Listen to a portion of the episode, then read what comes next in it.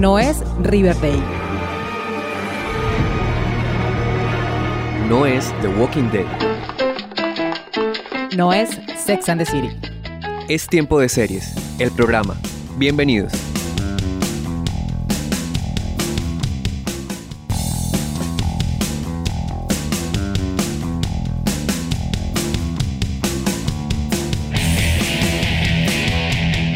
Seriefilas y seriefilos del mundo, maratoneras empedernidas, consumidores de series. Bienvenidos a un nuevo episodio de la octava temporada de Tiempo de Series, el programa. Yo soy Catalina Serrano y me da mucho gusto estar nuevamente con ustedes en una emisión más.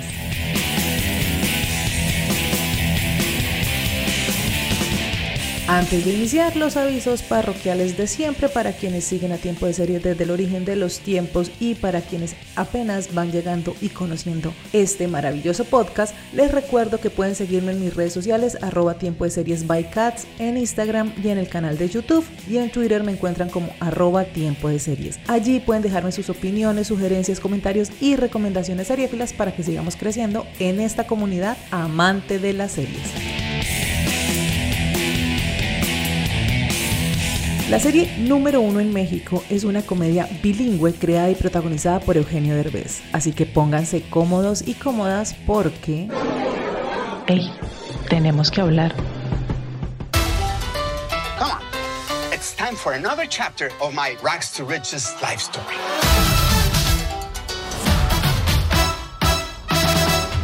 Welcome to Acapulco. Now, everyone, get to work. Memo was finally working at the pool with me. Chad and Julia made their engagement official, but I was happy for them. Escuchamos de fondo el tráiler de la segunda temporada de Acapulco, que retoma los hechos inmediatamente después del final de la primera temporada, contando la historia del veinteañero Máximo Gallardo, cuyo sueño se hace realidad cuando consigue el trabajo de su vida como camarero en el resort más popular de Acapulco, Las Colinas. En 1985, Máximo debe lidiar con un levantamiento en el resort, problemas inesperados en casa y un nuevo interés amoroso que podría rivalizar con la chica de sus sueños. Bajo la guía de don Pablo, Máximo quiere llegar algún día a ser el jefe de operaciones de las colinas y la mano derecha de Dayan, la dueña del hotel. A la vez veremos en esta segunda entrega, en la actualidad, como Máximo adulto regresa a Acapulco con motivo del reciente fallecimiento de don Pablo. Esto no es un spoiler, está en el tráiler y tendrá que lidiar con algunos asuntos que el joven Máximo dejó sin resolver. Así como cuando uno dice, esto es un problema de la Catalina del futuro.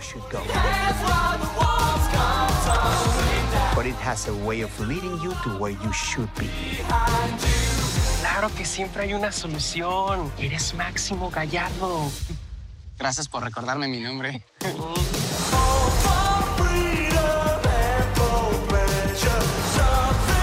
Esta comedia creada y protagonizada por el comediante mexicano Eugenio Derbez, dos semanas después de su estreno en Apple TV Plus, se convirtió en la serie número uno en México. Junto a Eugenio Derbez, el elenco está conformado por los jóvenes Enrique Harrison, Camila Pérez, Fernando Carza, Regina Reynoso y Core Street, junto a reconocidos actores y actrices hispanoamericanos como Damián Alcázar, Regina Orozco, Vanessa Bauche, Jessica Collins, Rafael Aranda, Juan Pablo Espinosa, entre otros. Shake your body, baby, do that conga. No, you can't control yourself any longer. Come on, shake your body, baby, do that conga. No, you can't control yourself any longer.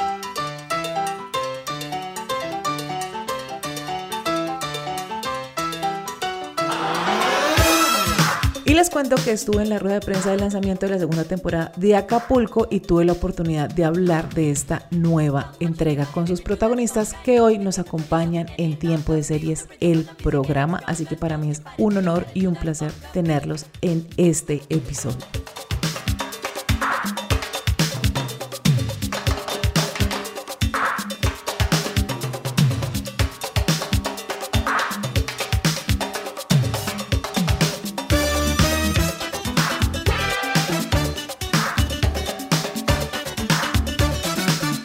Regina Reynoso y Vanessa Bauche interpretan a Sara y Nora respectivamente, hermana y madre de Máximo. En la primera temporada vimos que Sara está aceptando su sexualidad y se siente cómoda con ella y en esta nueva entrega su mamá Nora está sospechando que su hija es lesbiana y que el tema se va a complicar un poco. Hola Regina, hola Vanessa. Hola, Carolina. ¿Cómo va a ser esa relación madre-hija ahora que Nora pues más o menos sospecha qué está pasando con Sara y está ese ya ese no se habla de Bruno, ¿no? Pero pues hay un tío como que tenía esas mismas características. Exacto. ¿Cómo vamos a ver esa relación? Y sobre todo un tema que en los 80 era bastante complicado. Tabú. Incluso en la actualidad sabemos que para las mujeres latinoamericanas sigue siendo un reto de supervivencia y de resiliencia poder eh, ser libremente dueñas de nuestras decisiones, de nuestro cuerpo. 100%. Eh, el movimiento feminista en Latinoamérica ha sido muy importante porque si bien ha dado pasos adelante en materia de leyes, todavía no se aplican y sobre todo en materia de educación, que es el tema que nos toca ahorita, Sí. Nora Sara, pues obviamente eh, creo que para mí lo más hermoso de Acapulco es lo maravillosamente bien escritos y diseñados que están los personajes, cada uno de ellos en su viaje de aprendizaje y de crecimiento. Y el que se pueda mostrar a una mamá de los 80 que quedó viuda muy joven, que de alguna forma es una mujer que ahora se le llama empoderada sin que ella lo sepa porque no tiene en ese, no- Nora no tiene mucha conciencia quizá de, de todo lo que vale como proveedora, como guía, como faro para sus hijos, ¿no? Y de pronto todavía en esos tiempos estaba como muy marcado el reconocimiento a la presencia masculina, que creo que ahí, pues obviamente para cualquier madre o padre en cualquier época que ama a sus hijos, lo que más quiere es su, su felicidad plena. Y lo que a Nora le da miedo de descubrir eso de Sara es, uno, cómo va a tener familia, porque para ella en esa época era imaginable pensar en la homoparentalidad. Y por otro lado, el sufrimiento que pueda tener por el señalamiento social. Y eso es algo que todavía seguimos viviendo, lo sabemos en, en Latinoamérica. Yo llevo 20 años con la agenda de género, eh, trabajo con redes nacionales y latinoamericanas por los derechos de las niñas y mujeres y sabemos que todavía existe un rezago muy muy fuerte en Latinoamérica con relación a nuestros derechos humanos y por eso me parece tan importante y tan bello Sí. que en Acapulco se pueda plantear esta relación de una forma, si bien son temas muy fuertes, muy dolorosos, se plantean desde un lugar muy brillante, con mucha luz, con mucha fe, con mucha esperanza, con una educación de, eh, es decir, con una forma de reeducarse mutuamente. Sara educa de alguna forma o le enseña a la mamá a dejar los prejuicios y aceptar el poder vivir con contradicciones y no solo basado en lo que la iglesia y el fanatismo ciego Claro. nos demanda. Entonces creo que esa es una parte muy hermosa de Acapulco que lo hace entrañable, divertido, pero profundo, pero este asertivo. Esa era la, la palabra que usaba, que es una comunicación asertiva y creo que para el público latinoamericano este es un proyecto que tiene todos los elementos y valores que ayudan a, a comprender eso y poder plantear en la mesa de discusión familiar con cada capítulo muchos de los temas que se abordan en esta nueva temporada. Sí, totalmente de, acuerdo con Vanessa. El arco que vamos a ver de los personajes, nada más nuestros, sino de todos, es totalmente, o sea, del primer capítulo hasta el último hay un arco que se van a impactar. Sí. Y como yo que represento a esta adolescente, es muy importante el poder tú saber quién eres y estar seguro de ti mismo porque... Tú no puedes compartir si tú no sabes qué tienes. Entonces siento que en esta temporada vamos a descubrir entre la relación de Nora y Sara. También creo que se encuentra Nora a sí misma. Quizás como hasta como madre o como, bueno, ya, ya no sé qué. Y como mujer. Como mujer Sí. y, y también yo como un adolescente que creo que es cuando en la etapa de la vida cuando más tenemos preguntas, Exacto. cuando más tenemos miedo a qué nos van a decir eh, y bueno, esta relación de madre e hija que al final pues es naturalmente amoroso que siempre vas bueno a volver a los al pecho de tu mamá porque es lo que te da más tranquilidad.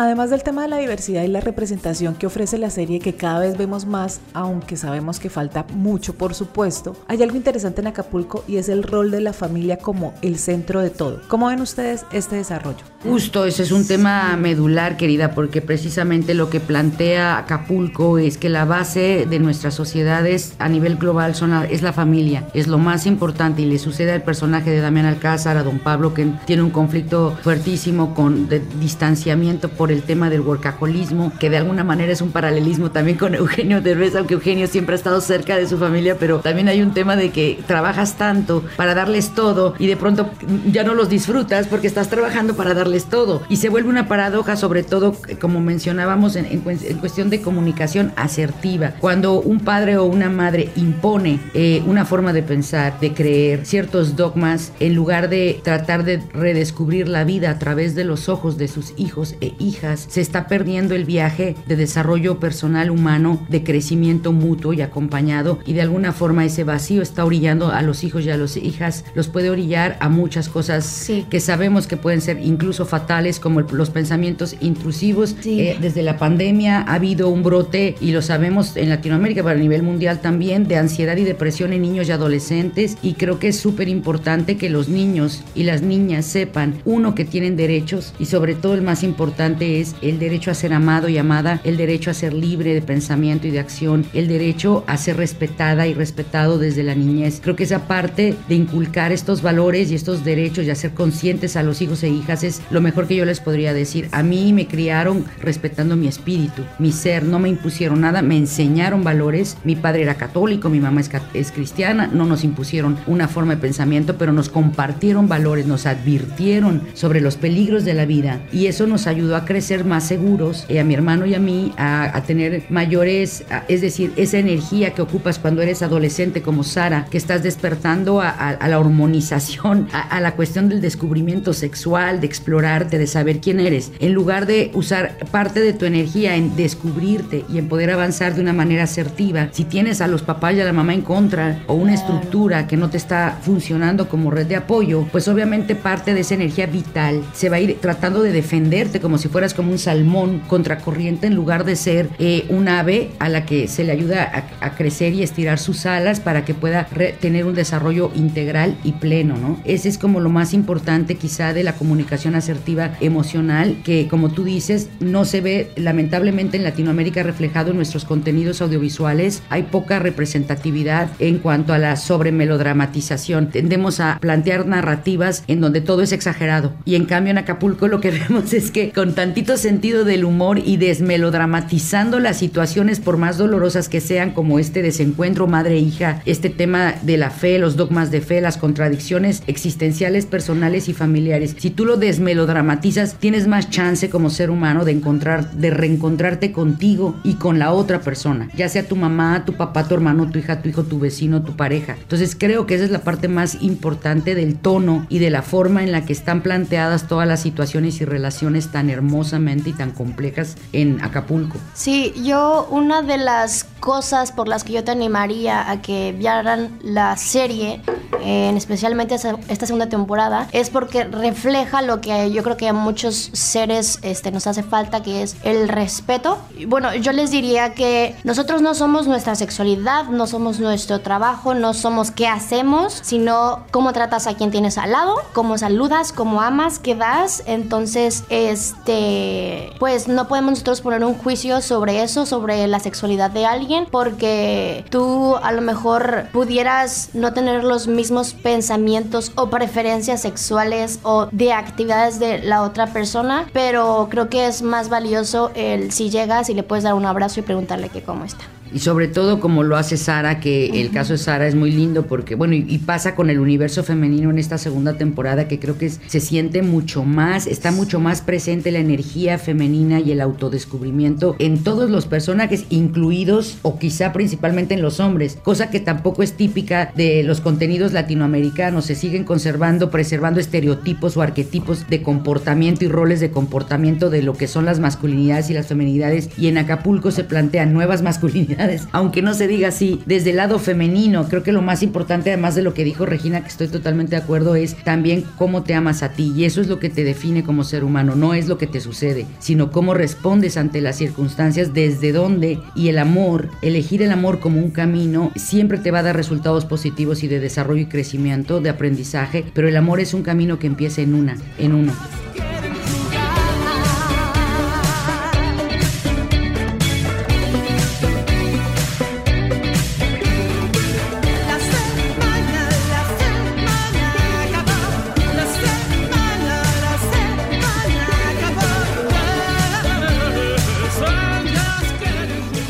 Personaje en la serie, como tú decías, es una mujer que quedó viuda muy joven y tuvo que sacar sus hijos adelante y tal vez esta situación hizo que se olvidara un poco de ella y sus necesidades. Pero en esta segunda temporada vamos a ver que Nora, tu personaje, se va a dar una segunda oportunidad con el amor. ¿Cómo viste tú el desarrollo de tu personaje en la serie? que es gracias a sus hijos que se da cuenta de eso. Creo que eso es lo más hermoso, es como estos personajes en estos universos que plantea Acapulco están tan amorosamente escritos, tan bien diseñados, con tantas capas, que la comunicación, independientemente de las confrontaciones que los personajes puedan tener unos con otras, otras con otras, tutis con totis, eh, eh, avanzan, avanzan hacia un entendimiento mutuo y una comprensión y un viaje de crecimiento porque la comunicación es asertiva, no es desde el resentimiento, no es desde el cliché, no es desde el arquetipo, aunque parece que es desde el arquetipo. Nora aprende gracias a Sara, que además es involuntario el, el- el enamoramiento de Nora y de Esteban, porque en realidad Sara lo que quería era a- alguien que entretuviera a la mamá para que, no, para que ella pudiera explorar su, su juventud y sus romances y su rollo rebelde sin que la mamá la estuviera fastidiando, ¿no? Que la madre se queda sin trabajo por, porque va perdiendo la vista en la primera temporada. Entonces, al tener a la mamá todo el día en la casa, pues Sara ya no puede hacer sus travesuras, ni ser rebelde, ni saber quién es, ni buscar qué onda con su vida, y pues eh, le, le busca el novio, pero en- eh, sin darse cuenta también Sara, y creo que ese es el aprendizaje también que el personaje de Sara tiene, por eso te digo que hay un crecimiento mutuo Sí. en las relaciones, en todas las relaciones que plantea la serie, siempre hay como un, sí se escuchan los personajes, y ahí es donde se rompe el arquetipo. El arquetipo per- persevera en las historias, en las narrativas, cuando los personajes no cambian. Y aquí lo que sucede es que cada relación, cada momento de encuentro con el otro y la otra, impactan a los personajes que reciben la información y que están tratando de encontrar respuestas a sus miedos, dudas, inseguridades, incluso el tema de mantenerse firme siendo tan chiquita en los 80 en un pueblo en Guerrero, este cerca, me imagino que viven cerca en un municipio cerca de Acapulco, en fin, todo ese contexto social que podría haber hecho tirar la toalla al personaje de la hija adolescente de Sara en su búsqueda de identidad o tratar de definir su orientación sexual en libertad, me parece que es hermosa la forma en la que se plantea. Entonces yo creo que eh, Acapulco es una opción hermosa para eh, no solamente tratar de hablar de estos temas en familia, que es una serie totalmente blanca en donde te puedes sentar con toda tu familia tranquilamente. Y todas las, todas las edades se van a poder identificar con cualquiera de los personajes y las situaciones, porque además retrata nuestra latinidad con absoluto respeto, no burlándose, eh, no haciendo caricatura ni cartón de lo que somos, sino al contrario, tratando de destacar, sacarle brillo a nuestros más altos valores, con un gran sentido del humor de nues- desde nuestra la- latinidad, como en la familia Muéganos, que también la van a poder ver en la segunda temporada.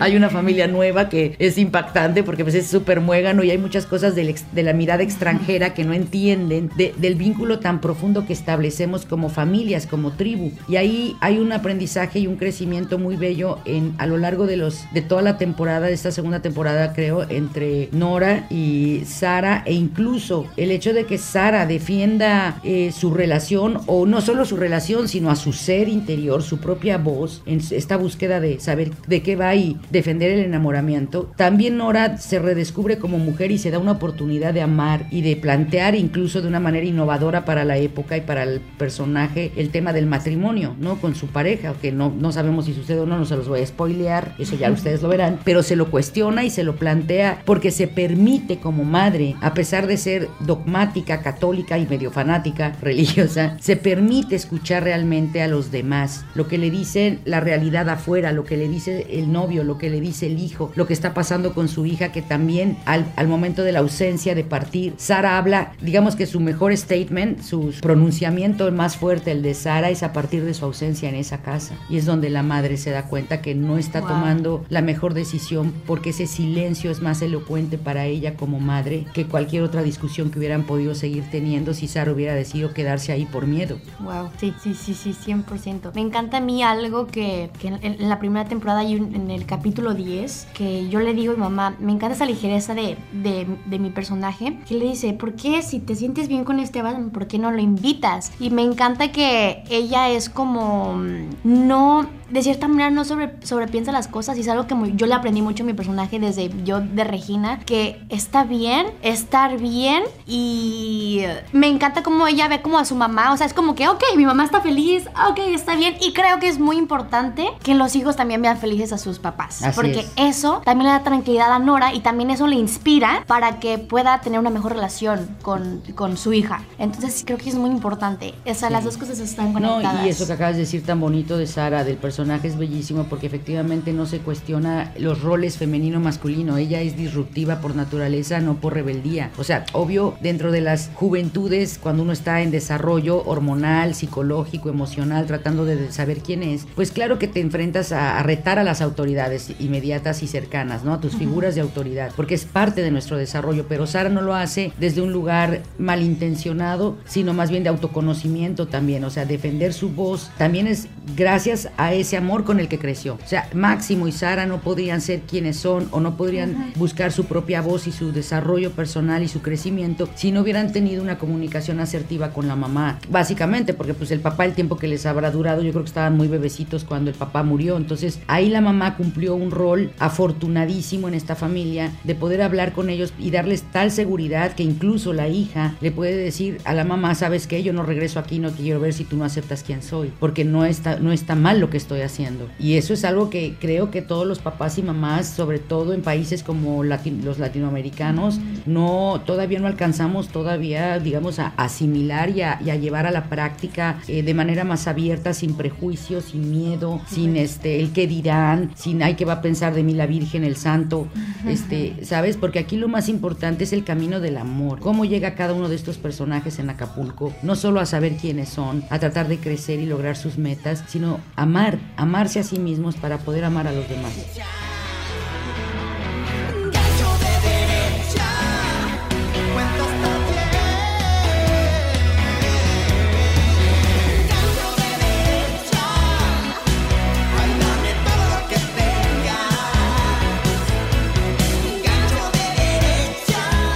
Están hoy en tiempo de series del programa Enrique Arrizón, quien interpreta al joven Máximo Gallardo en 1985, porque ustedes saben que Máximo en el presente es Eugenio Derbez. Y también está Fernando Carza, quien interpreta a Memo, el mejor amigo de Máximo en su juventud. Hola Enrique y Fernando, quisiera empezar preguntándoles cómo ven ustedes la evolución de sus personajes en esta segunda temporada de Acapulco.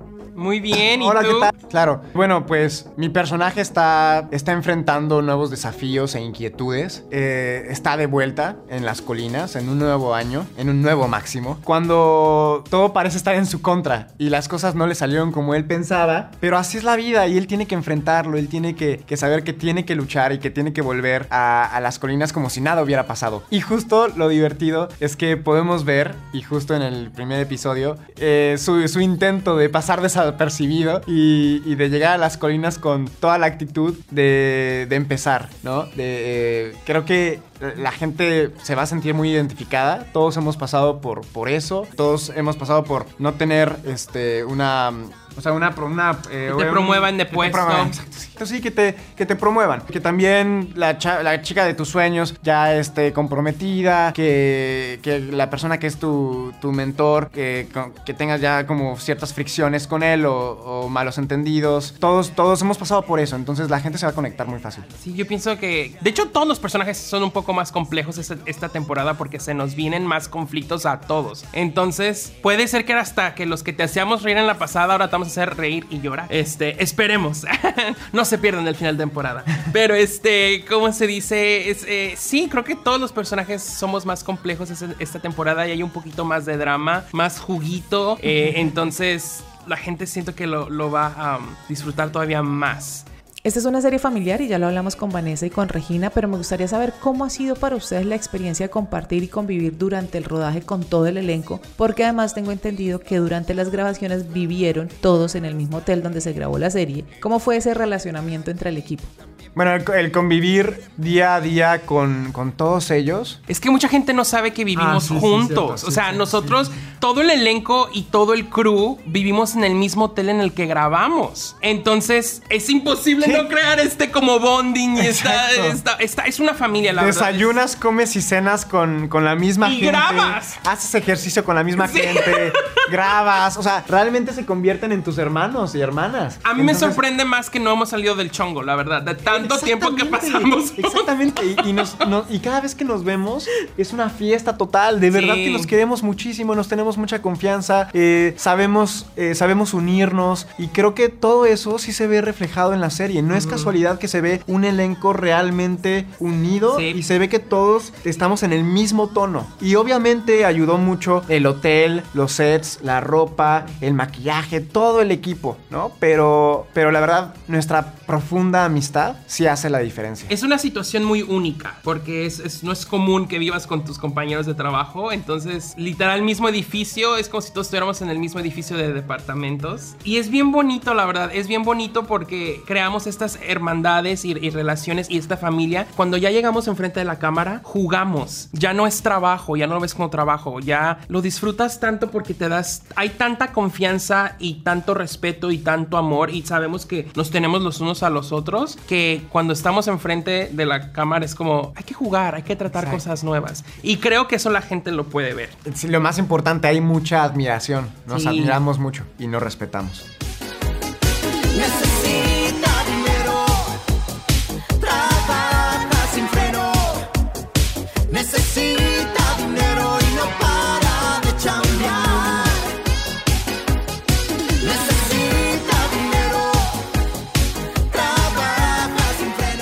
Mira, yo pienso que para empezar ya conocemos a nuestros personajes, ya es como de segunda naturaleza para, para nosotros y eso ya lo hace mil veces más fácil. La primera hay mucho juego en, en cuanto a tener que encontrar el tono, cómo habla, cómo te mueves, ta ta ta ta ta ta ta ta ta. Entonces ya saber que tienes ese personaje dentro de ti ayuda muchísimo. Pero sabes que creo que yo fue el descubrimiento más grande que las colinas, que es el nombre del hotel donde trabajamos en, en la trama, no es ni una localidad, ni un lugar, ni un edificio. Las colima- colinas somos todos nosotros como familia. No, pero Entonces, como tú bien dices, las colinas somos, noso- somos nosotros. Entonces, creo que lo creo que lo más importante, sobre todo cuando estábamos en ese periodo nervioso de que no sabíamos si nos iban a renovar o no, es que sabíamos que nos teníamos los unos a los otros. Creo que de todo lo que ha pasado eso ha sido lo más importante, que sabemos que nos tenemos literal como hermanos y como familia y que cualquier cosa que pase en un futuro con, con el show, este, vamos a seguir ahí y vamos a seguir creciendo juntos. O sea, es, ese es, creo que es el aprendizaje más grande, que, que ganamos muchísimo más que el, el hecho de hacer un show en Apple TV Plus. Ganamos una familia. Exacto. Ustedes han hablado todo el tiempo y la serie lo deja clarísimo que es una historia de familia y el amor, que es lo más importante, ¿cierto? Desde lo laboral y, y pues desde el núcleo también donde empiezan a tejerse cosas. Hay una cosa y es que Memo y pues Máximo son amigos desde siempre, los vemos acá y, y la serie arranca con te voy a ayudar para que no te vayan a echar porque pues esta señora está enloquecida y fuera de eso para que te vengas a trabajar conmigo en la piscina. ¿Qué va a pasar con la relación entre Máximo y Memo teniendo en cuenta que ya hay intereses románticos, ya cada uno también pues aparte de lo que quieren hacer juntos tienen sus intereses individuales y ustedes saben qué pasa con ellos en el futuro porque pues no nos lo dejan ver como por ahí. Nosotros sí sabemos qué pasa y mucha gente tiene muchas dudas. No queremos dar spoilers, pero digamos que esta temporada contesta muchas de las preguntas que tienen los miembros de la audiencia. Ah, totalmente. Sí, sí, sí. Vean el episodio 6 y entenderán. No, y todo, y cada uno está viviendo su, su viaje y, y pasan mil cosas. Lo interesante es que, que- que estamos unidos y, y- y bueno, la, la gente se va a sentir muy relacionada con, con- con los personajes. Lo que sí te puedo decir es que así como los personajes están cambiando tanto por todo esto, estos nuevos elementos que se añaden a la historia, se- hay, algo pasa en esa relación. No te voy a decir qué pasa, pero Sí, la es gente crece. Sí, la gente crece y, y cosas... Es, todo tiene una consecuencia, ¿no? Entonces, pues vean la segunda temporada. Acapulco fue la primera serie bilingüe de Apple TV Plus el año pasado. Ya después de ustedes vinieron otras series como Then y próximamente Eco 3 que también fusionan y combinan el español y el inglés. ¿Cómo ven ustedes el tema de representación latina en esta serie en Acapulco? Y el tema de que se estén abriendo más espacios y nuevos personajes que se salen del estereotipo del narco, el asesino, el drogadicto, donde durante mucho tiempo, pues esos han sido los personajes que representan a los latinos en las producciones audiovisuales internacionales. ¿Cómo han vivido este cambio con Acapulco ustedes?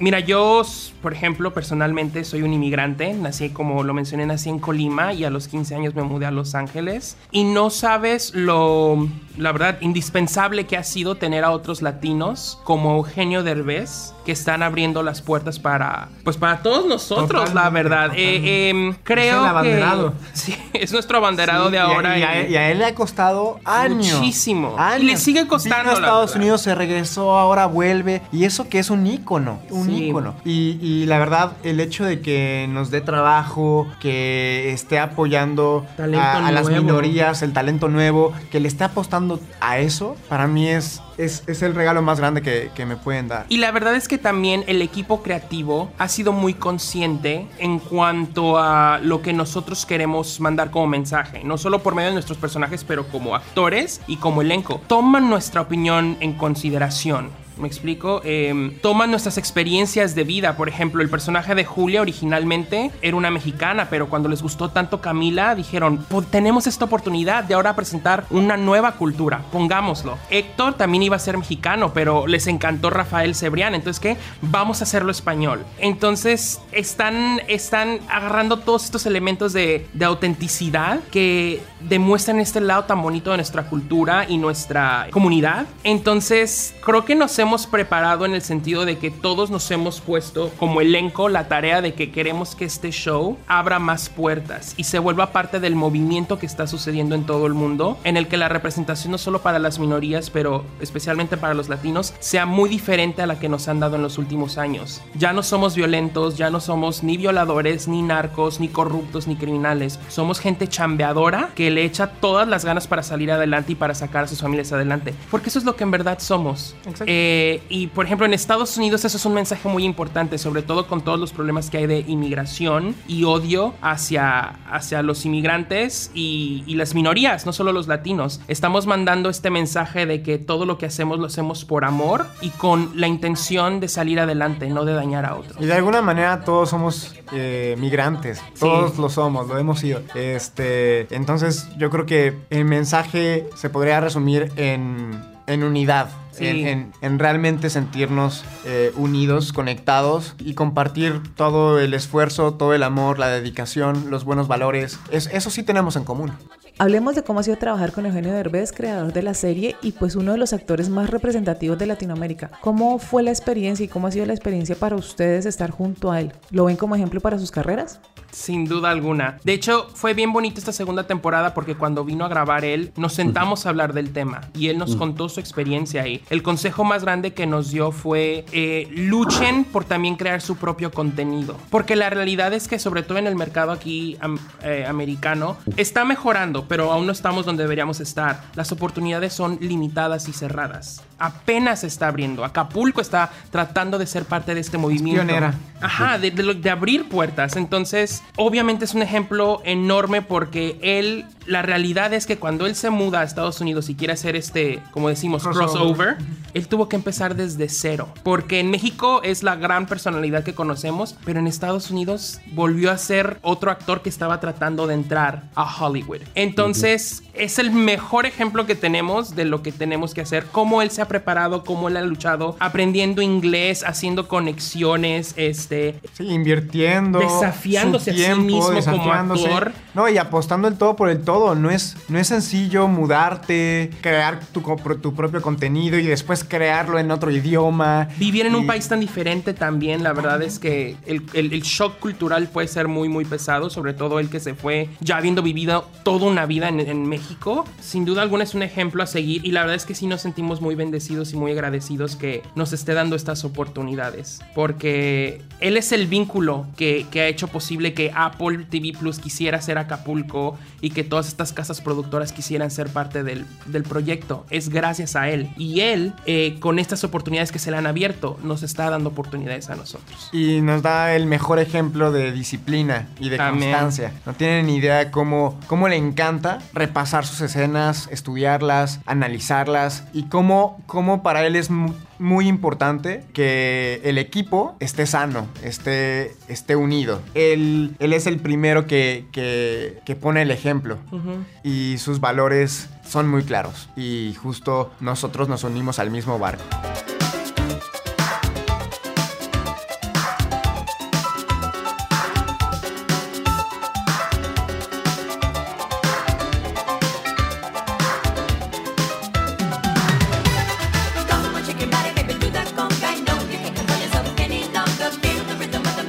Estamos hablando con el elenco de Acapulco, serie creada y protagonizada por Eugenio Derbez para Apple TV Plus. Vamos a hacer una pausa y ya regresamos.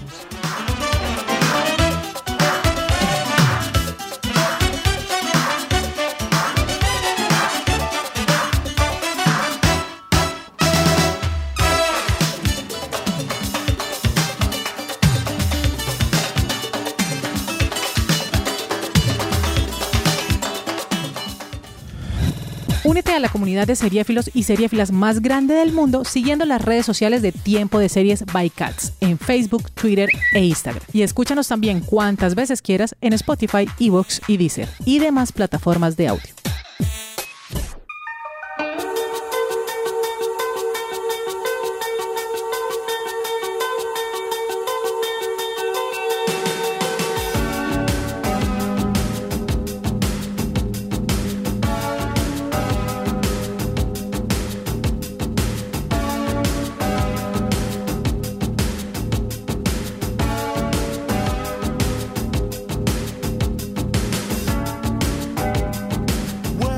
Regresamos a Tiempo de Series, el programa. Hoy estamos hablando con el elenco de Acapulco, comedia de Apple TV Plus, que desde su estreno se ha ubicado en el puesto número uno de las series más vistas en México.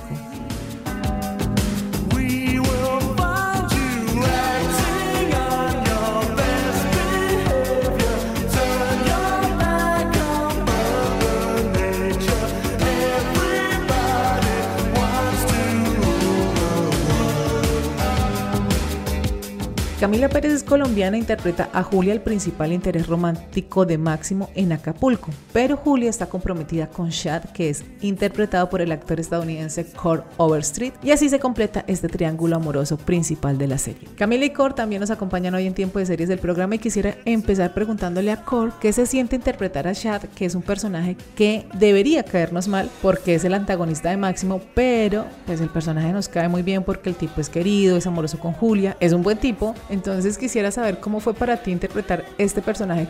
Yeah, it's interesting. I think I think initially he uh, the character kind of was supposed to be the a little bit more of the bad guy, kind of the guy you wanted to see the girl not be with and break up with. Um, and I think as the writers and um, you know we're going through the audition process and the the storytelling of season one as they kind of started going in i think they thought it, it's more interesting to make her decision harder and make it be like well i feel like i should be with him but i also feel like i should be with him. I think i, th- I think there was a lot more levels to that versus it being really obvious that you shouldn't be with one person because it is more complicated for her to make the decision of who's right for me. And i think it's uh, i think it's a, a little bit more relatable for everybody to you know if it's obvious that you should be out of a relationship people are kind of like well why is she still with this guy if if you want to see him you know split up? But the character for me is it's such a fun it's such a fun world to live in because you know he's not intentionally malicious. He's just unaware and he just kind of uneducated about uh, uh,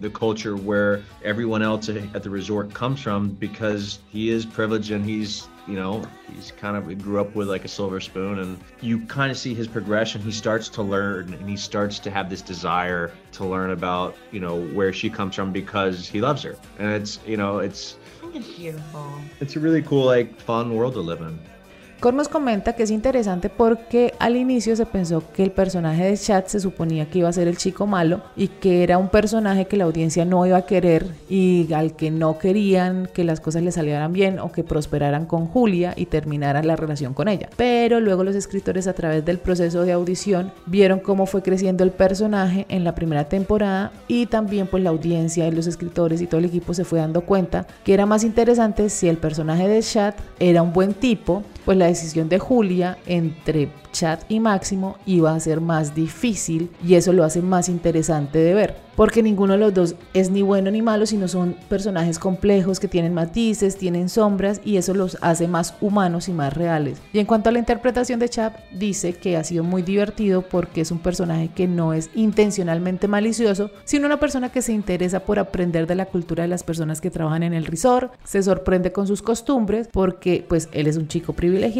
que nació en una familia acomodada y la gente puede ver su evolución y el interés de conocer a Julia, de dónde viene su cultura, porque realmente la ama. Por eso es tan divertido el desarrollo del personaje de Chad que veremos en esta segunda temporada.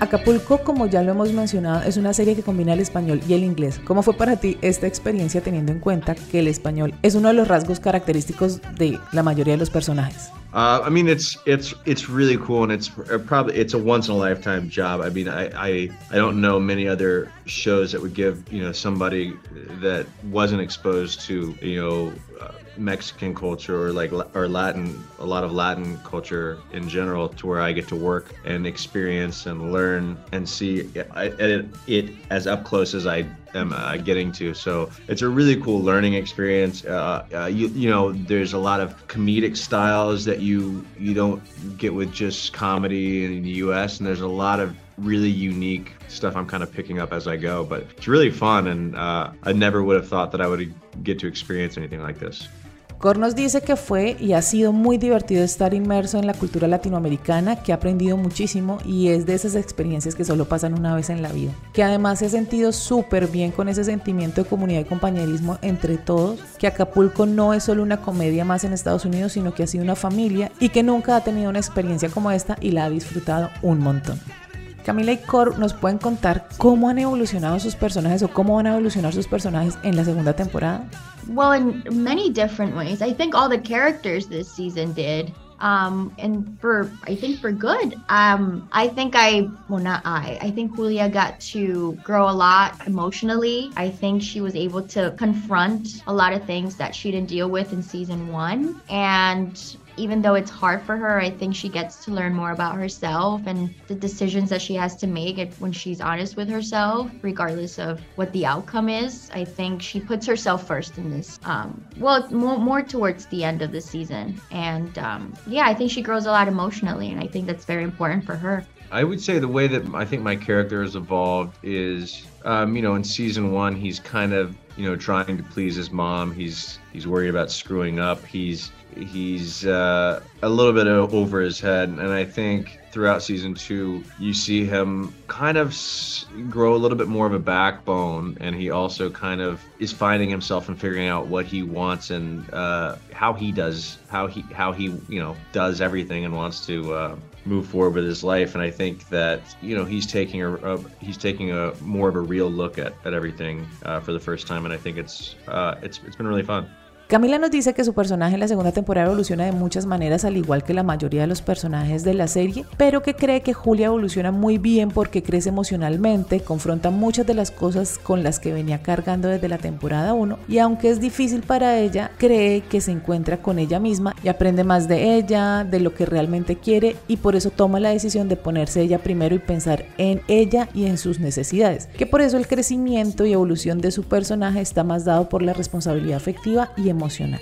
Por su parte, Core nos está diciendo que su personaje evoluciona bastante porque en la primera temporada lo vimos como muy pendiente de lo que pensara su mamá, de no querer embarrarla en su nuevo cargo en el hotel de las colinas donde pues su mamá es la dueña. Pero ya en esta segunda temporada, Chad es más él y está en esa búsqueda de saber qué quiere y cómo va a hacer para lograrlo y está viendo las cosas con otros ojos, lo cual es muy divertido.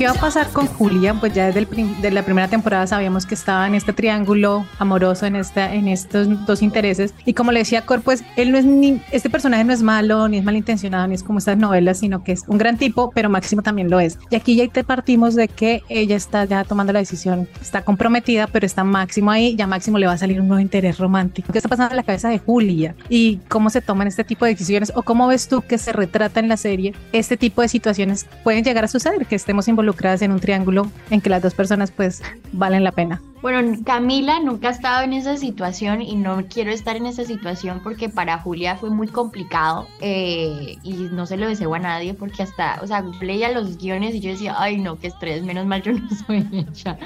Pero, o sea, obviamente como ser humanos, esto pasa mucho. Eh, no me ha pasado a mí, pero sí he escuchado historias que pasa frecuentemente. Pero en la segunda temporada, como ustedes saben, eh, no es un spoiler, viene un interés romántico nuevo. Se llama Isabel, a la vida de eh, Máximo. Y pues viene a, a- causar, creo que más confusión. Entonces ya somos cuatro. Entonces ya es como un, es un un cuadro ya romántico. Sí, viene, o sea, es una temporada llena de confusión, de, es una montaña de rusa de emociones, donde los cuatro personajes vamos a tomar decisiones para bien, para mal. Eh, va a ser una, es una temporada controversial en términos románticos. Pero está buena, muy chistosa, es muy chistosa, o sea, no es tan dramática como suena. O sea, en todo el caos es muy chistoso porque es como que nos ponen a, a- a todos en una esquina, literal, en términos de, de tomar decisiones. Y pues cada, vas a ver a cada uno como enloquecerse con todo el peso que, pues, im- imagínate, emocionalmente tenemos que tomar decisiones que de pronto van a lastimar a alguien. O... Pero sí, es, es, esta temporada viene con mucho peso emocional y mucha comedia. Why are you looking at me like that? It's like Muy buena, muy buena.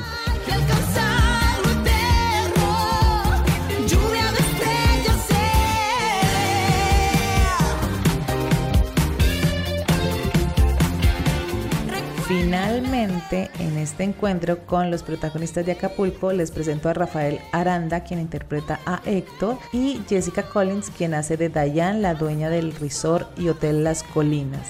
Y quiero empezar preguntándole a Rafael A mí me parece muy interesante de la serie es que es una serie que no nos presenta ni malos ni buenos. Si bien Rafael a veces quiere como que ponerle el piecito ahí a Máximo y como aprovecharse un poquito de él, pues es un personaje que uno se encuentra en cualquier lugar laboral o en cualquier situación, pero no es una persona que sea mala. ¿Tú cómo ves el arco de tu personaje eh, en esta segunda temporada?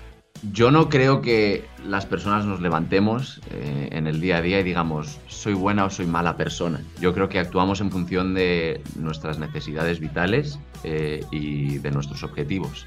De ahí, cuando hablamos de Héctor, yo creo que Héctor al fin y al cabo es un perfeccionista y lo que quiere es hacer su trabajo lo mejor posible y asegurarse que los que están alrededor de él hacen su trabajo también lo mejor posible. Yo entiendo a Héctor como un romántico, como un perfeccionista y como alguien que de verdad quiere ayudar a Máximo a, que sea eh, el mejor en su trabajo en el hotel. Quiere ayudarlo a triunfar. Lo que pasa que sus maneras quizás no sean las, las mejores, ¿no? que el personaje de Héctor ha crecido muchísimo en esta segunda temporada. Hay un arco interesante a nivel romántico con Diane, el personaje de Jessica. Y creo que, bueno, en general, el, el, digamos, el, el ensemble, eh, los personajes secundarios eh, crecen muchísimo en esta segunda temporada y apoyan la historia de, de Máximo. Creo que se nota el aspecto familiar eh, de la serie en esta segunda temporada mucho más presente.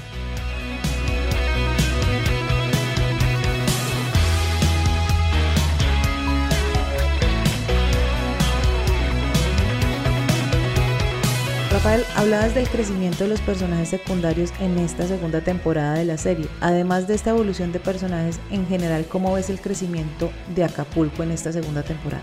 Sí, o sea, yo creo que en la primera temporada el mundo se estaba instalando. Eh, y al fin y al cabo esta es la historia de Máximo Gallardo, ¿no? Entonces creo que lo que la serie hace muy bien es agarrar a su personaje y seguirlo, de- seguirlo desde el principio hasta el final. Lo que pasa es que Máximo vive en un mundo rodeado de gente que, que lo apoya y que lo hace crecer. Y, y cuando tienes la oportunidad de hacer una segunda temporada, ese mundo lo quieres seguir creciendo y lo quieres desarrollar, ¿no? Sobre todo para que apoyen a la historia de Máximo. Y eso es lo que estamos haciendo en esta, en esta segunda temporada. Creo que la familia de Máximo, tanto su familia personal como la familia en el hotel, crece eh, y, y le ayudan a convertirse en lo que hoy por hoy eh, es el personaje de Eugenio Derbez, ¿no? Ese personaje que vemos en el futuro.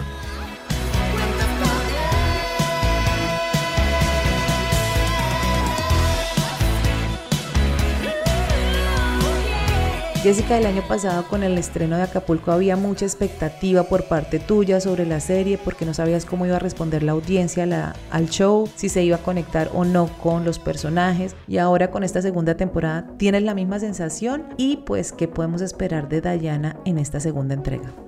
Oh well, first of all, I love what you said that they they did. They got excited, and and uh, people got as excited as as we were about season one, and that has been terrific. I mean, we can't do a show without fans. You know, so um, um, I'm I'm so grateful to the people that have watched and and um, just all critics and, Yeah. and the audience and gosh, we've just felt so much love from people. So going into season two uh, was was so much fun. I mean, now we, as the actors, we really felt comfortable in these characters, and we felt comfortable in this world. And and now we knew, you know, when we were shooting season one, we didn't know what the show was. We hadn't seen it yet, and so season two is a whole new adventure. And uh, and and I just think everybody is has upped their game. Uh, the supporting characters really shine in season two, and they gave us so much opportunity. Uh,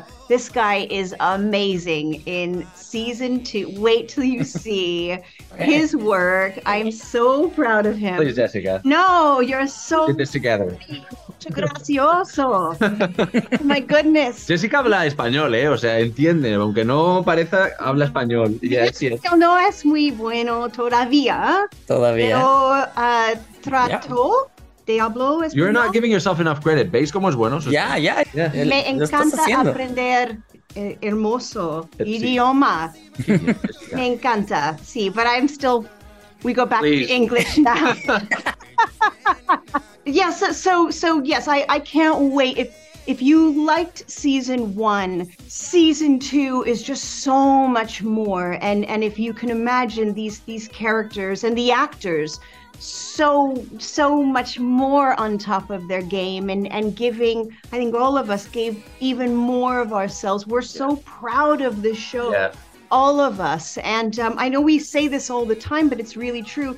Because of the nature of our show and how we shoot it we do live together in this hotel. We're still bubbled and so we don't just work with each other we we eat together. We work out together. Our families are Yeah. together. My my daughter and husband came to you know people's people's children come in and and parents and and we live like that for three months doing nothing else. Nobody's going away and uh, you know we're, we're all there together and it really is a family. And and we feel that even now being reunited for this press tour um, i feel like i'm i'm with my acapulco family again. It's so wonderful Jessica nos dice que efectivamente así fue con la primera temporada, había mucha emoción y expectativa con lo que pudiera pasar con la serie y cómo la iba a recibir el público, pero que ha sido fantástica la aceptación de la gente, que ahora tienen fans y es muy bello, que está muy agradecida con las personas, con la crítica y con todos aquellos que han visto Acapulco, porque han recibido mucho amor de parte de las audiencias, así que volver a la segunda temporada fue mucho más divertido también, porque todos se sienten más cómodos con sus personajes y en este universo que es Las Colinas. También nos cuenta que cuando grabaron la temporada 1 no sabían a qué se estaban enfrentando, pero ahora la segunda temporada ha sido toda una aventura, todos estuvieron geniales, los actores de reparto brillaron, dice que Rafael es fantástico, que esperen a ver lo que hace con su personaje y que está muy orgullosa de él y su trabajo en esta segunda temporada y que no puede esperar a que lo vean. También nos dice que si nos gustó la primera temporada, la segunda nos va a encantar porque tiene mucho más y no nos podemos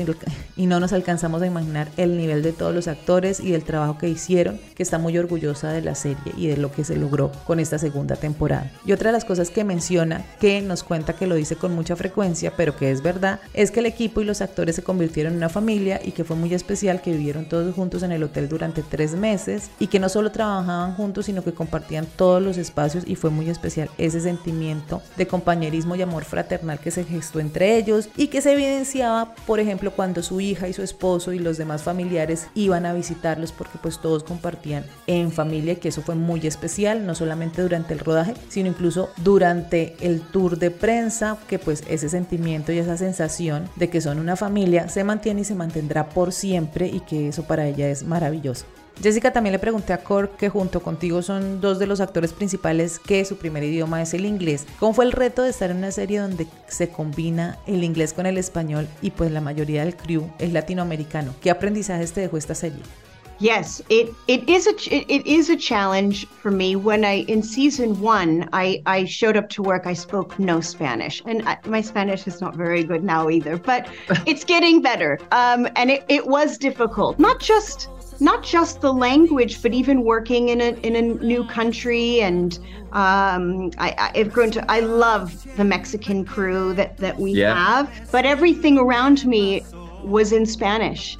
And uh, and except for you know the direction for when I was acting, so um, I had to be on my toes, and I'm you know it, it I, I I think I understand more than I realize when I'm working, but it, it is a challenge, and it, but really what it did is it inspired me to learn Spanish, and so um, that's you know hopefully uh, I continue that and get better.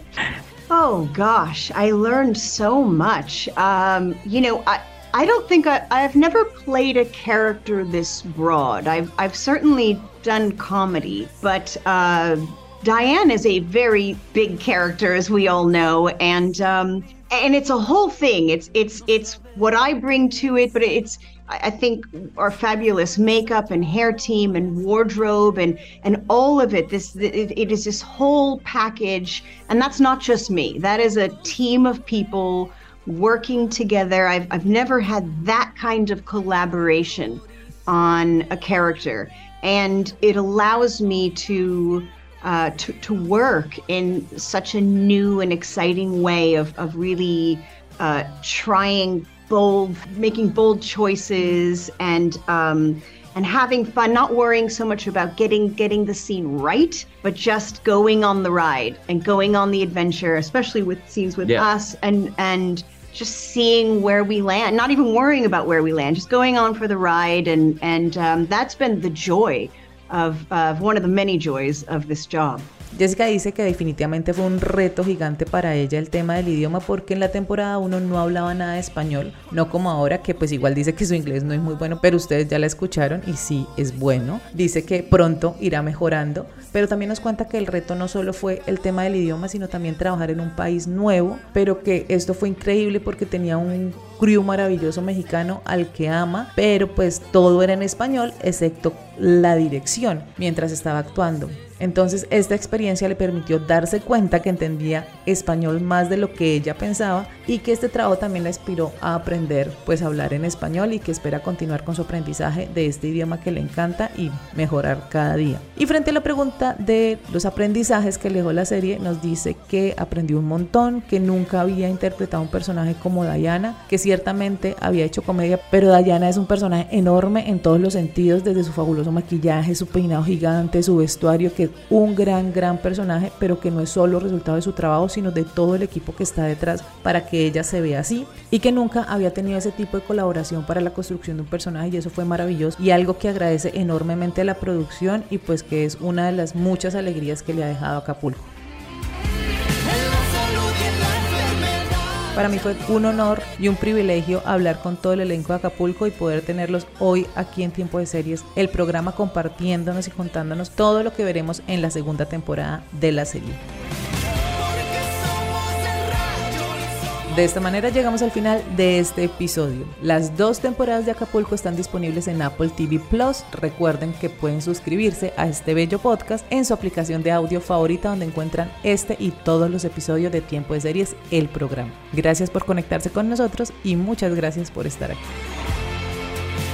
Tiempo de Series el programa es una idea original de quien les habla, Catalina Serrano, con la producción de Julián Cala. Tiempo de Series es posible gracias al apoyo de la emisora virtual Estación V de la Facultad de Comunicación Social Periodismo de la Universidad Pontificia Bolivariana en Bucaramanga. Para apoyar este proyecto, las invitamos y los invitamos a que nos den una puntuación en la aplicación de audio donde nos escuchan. Comenten, compartan y recomienden este podcast entre su círculo social para así llegar a más seriéfilos y seriéfilas que siempre están buscando que ver los fines de semana. Todas, absolutamente todas estas acciones nos motivan muchísimo para seguir haciendo este programa y seguir generando comunidad alrededor de lo que tanto nos gusta, las series de televisión. Así que sigamos conversando. Nos escuchamos en una próxima. Chao.